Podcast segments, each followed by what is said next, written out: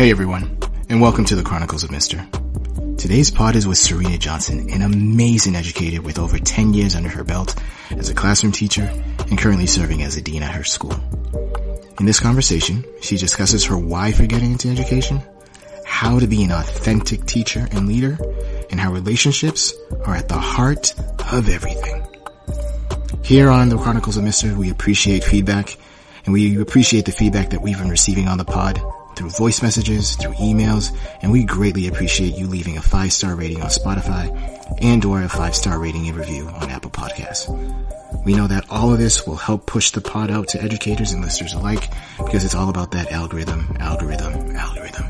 So thank you very much. We appreciate the support. And without further ado, here's the next installment of The Chronicles of Mister. So to begin with, we are honored to have in the lounge the one and only Serena Johnson. So, so glad that you could be with us. Thank you, thank you, thank you. Thank you for having me. I appreciate the offer, uh, the this, opportunity to come. Yeah, this this uh this podcast really has its genesis in so many conversations that were had in Teacher Lounge. Um, either or back in the days when it was in person in New Haven, or if it was for me, Georgia now, um, here in California, of just like I really wish I knew a couple things or told a couple things like in the beginning. Not to say that um, I still wouldn't be in the profession, because I, am pretty sure that I would be, but it would have been nice to have prepared. Um, in this particular year with COVID and everything else, um, just wanting to let educators of color know like, hey, this is what I know. Take it with a grain of salt, however you wish to use it in your toolbox, yay or nay. Um, but it's just something I wish I was told. And so that's the reason why um, this pod, this podcast is just around is just to like other teachers of color know like, hey, this is out there. And if this is an option, you can go down that lane. If not, cool, cool, cool. So I really appreciate um, you being able to to come through and drop a couple gems because so many gems have been dropped and let it continue. So to begin with, like what brought you to education? Um, to be honest, it was other teachers um, that I had that had invested so much time, energy, and resources into me and truly made me feel like it was my responsibility to do the same for the next generation coming up. And so whether it be my coaches, you know, I had I had the coaches that were like, you're it's not just about the sport, it's also about the academics.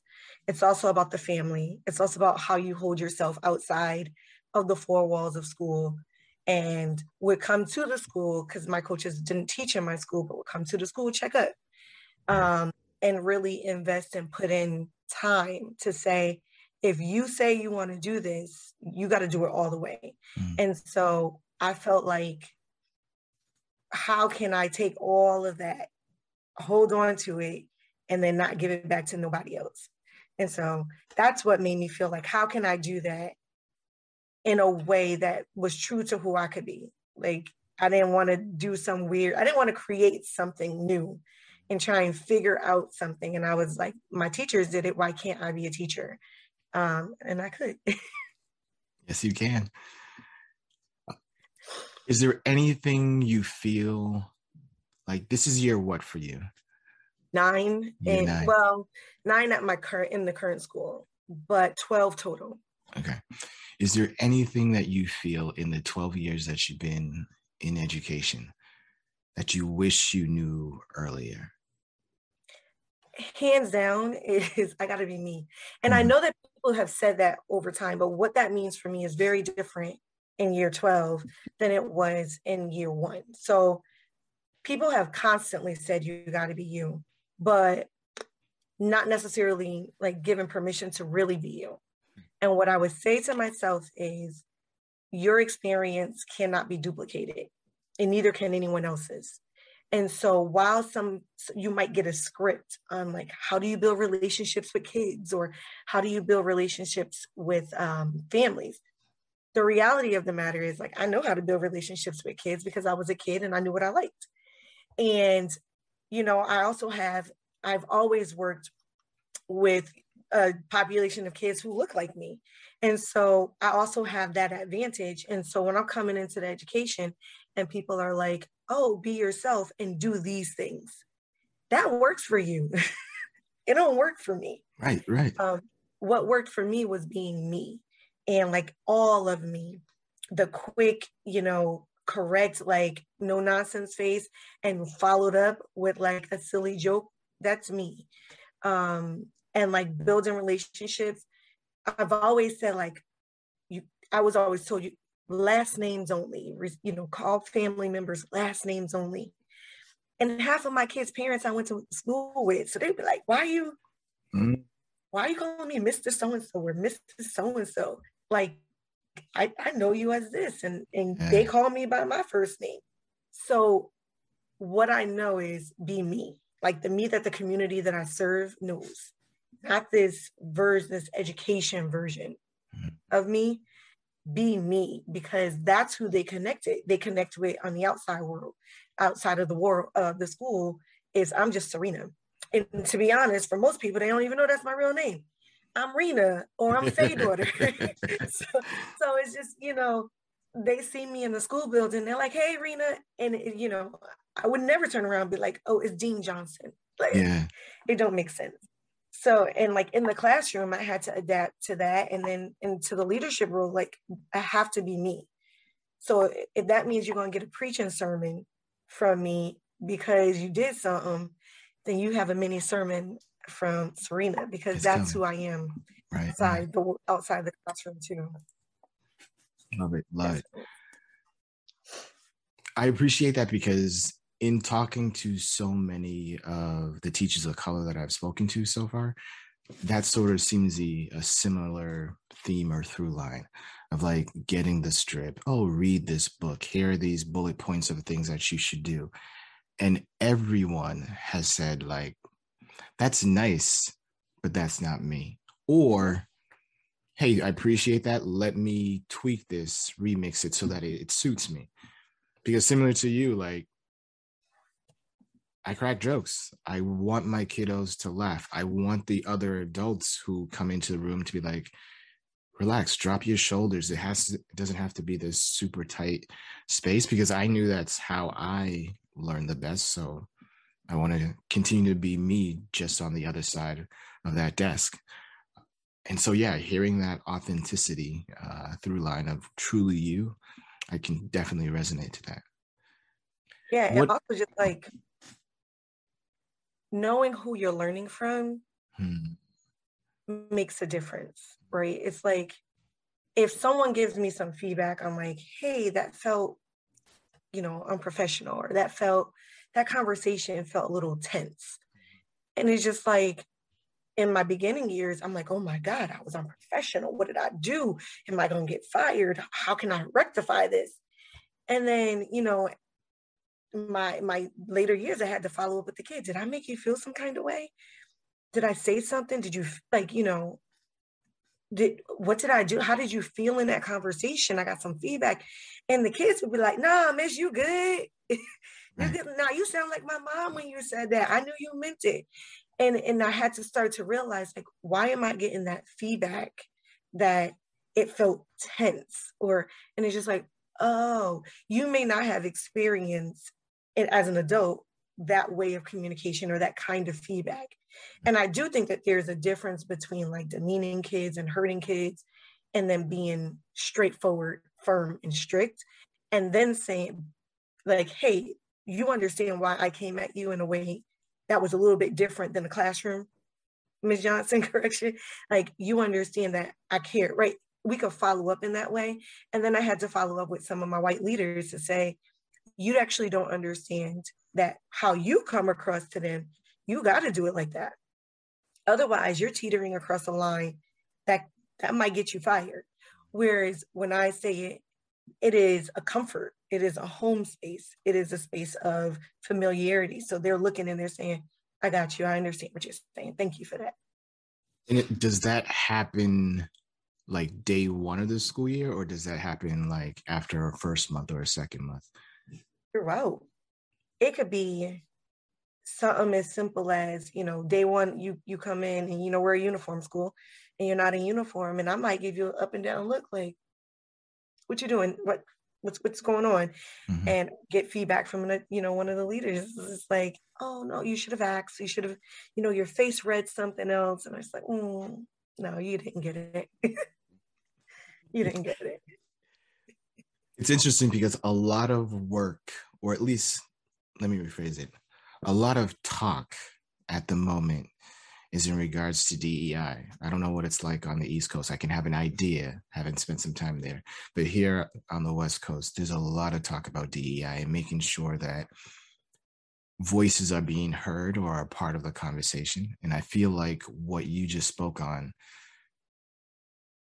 people of color, I know you and I have had this conversation, just like, like they don't understand.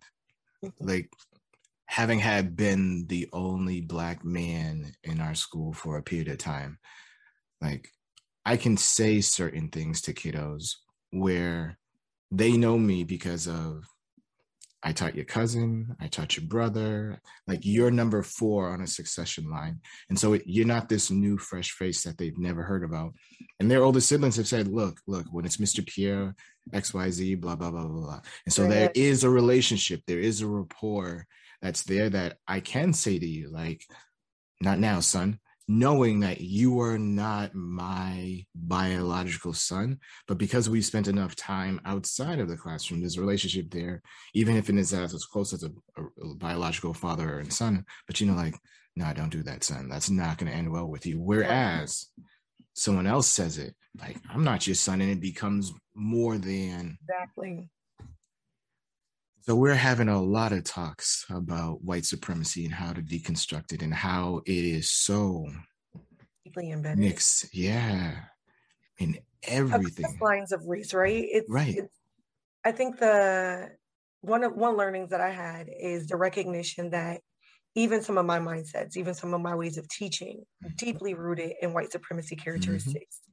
This idea and this pursuit of perfectionism is something that I battle every day um, going to school, mostly through fear of like job loss, mm-hmm. right? If I didn't have to be perfect, I wouldn't try to be. But as much as people say, you know, um, white supremacy, I mean, um, sorry, perfectionist is a, a white supremacy characteristic, and we're going to uproot that and we're going to strive to get better and not perfect, right? At the end of the day, if you miss a deadline, you get written up. And Speak so how do you battle this in a school system where they're saying we're going for progress and not perfection and at the same time we're getting write-ups and not grace when you know it's just like hey but i made all my deadlines six weeks in a row and this is one that i missed. Where's that mm-hmm. grace? Where's that progress? It's progress. Um is is that is you know the white supremacy characteristics are not exclusive for white people and if you've grown up in an American school system, you have the school system was not made for black and brown kids nope. ever, right? And so it's really about how do you continue to work and and thrive in a system that wasn't meant for you while while steadily changing, trying to change it to be the become the system for kids who look like you and that's that's the work. That's why i say it's because i know it wasn't for me but it has to be for my kids. And it has to be for the kids who come after my kids. And it's i always say it's like getting invited to the barbecue after the invites already went out. Um you, you know what i mean? It's like the yes. education system for me is like this you you that cousin that everybody know you're going to hear about but you hope that they don't hear about this this cookout mm. because they come and they mess it up and they do a whole bunch mm-hmm. of other right mm-hmm. and then mm-hmm. you run into them in the super supermarket a week before the barbecue and they say hey cuz i heard you throwing a big barbecue and you go yeah you coming right and everybody knows that the invite wasn't for you but you open up the doors because you know it, it looks unprofessional or it doesn't look you know family like if you don't invite Right. And that's what happened with the education system. It was like, it's not for you. Oh, the times are changing. We have to include you. I guess you can come. Yep. But we're not changing nothing that we do. You got to fit in where you can get in, or it ain't for you. Mm. And that's kind of what's happening. And for me, it's like, no, our kids have to feel like it might not have originally been for them. The cookout wasn't originally for them, but we making it a block party. And now we're gonna come and it's gonna be it's gonna be for our kids and and any kids who want to come because it's not gonna be seeped in like racist policies. And so that's I probably got to that question too early, but no, no, no, no. Why there, there is this really is just those questions are just there, knowing that we're going to touch on them as well as a bunch of other stuff. And quite honestly, I was having flashbacks of sitting in the back of your classroom and someone like Imani will raise a question. And I know this is not part of the lesson plan, but Miss Johnson's not going to shy away from that. And so knowing, because you said something that I am also of the mindset of, of like, I don't just want to survive. I don't want our kids just to survive. Like I made it. I graduated. No, no, no, no, no. You're not done. That's not sufficient. Like I want you to thrive. You want to enjoy what you do. I enjoy teaching. Like kiddos are like, Mr. Pierre, why are you playing that music? That old people. I'm like, look, y'all don't know. You're gonna learn some math. Begin to learn some Earth, Wind, and Fire as well. You're gonna learn some exactly. O'Jays as well. You may say, oh, I'm doing these drawings on the whiteboard for you. I'm like, no, this is for me. I enjoy drawing. I enjoy doodling. And you may get that and like, ooh, draw my favorite character, but this is also for me. Like I'm happy at work. I got my pep in my step and I don't drink coffee. so I want the kiddos to see that and have that model for them. I'm like, I don't want you to go to a job and be unhappy and miserable. And when that happens, for whatever reason, it could be a boss, it could be a coworker. After you've done all that you can do to address it or hopefully rectify it, mm-hmm. No, if you got to dip out, bye bye. I'm here for a good time. May not always right. be for a long time. I appreciate how you said once you've done all you can, because yeah. one thing that we do notice in, in the career that that is education is mm. the people who leave first and early without doing all that they can, right? Um, I personally recently had a situation, and I will say zero names here, where someone left after a disagreement and it's just like the privilege, right? The audacity to be challenged with thoughts that are other than yours or mm-hmm. with personality that you may disagree with to leave these children eh, not even mid-year at the start of the year in a year where everything is uncertain everything is uncertain the audacity to blame someone else for your discomfort and say you can leave. I I couldn't. I couldn't. When you have done all you can and you're you're there every day, in and out, year after year, and the problems ain't changing and the people ain't changing. And you have to say my sanity over over this. Um, and you know that you're going to make connections and and continue to build in the community or in similar communities, then you you can say, okay, it's time for me.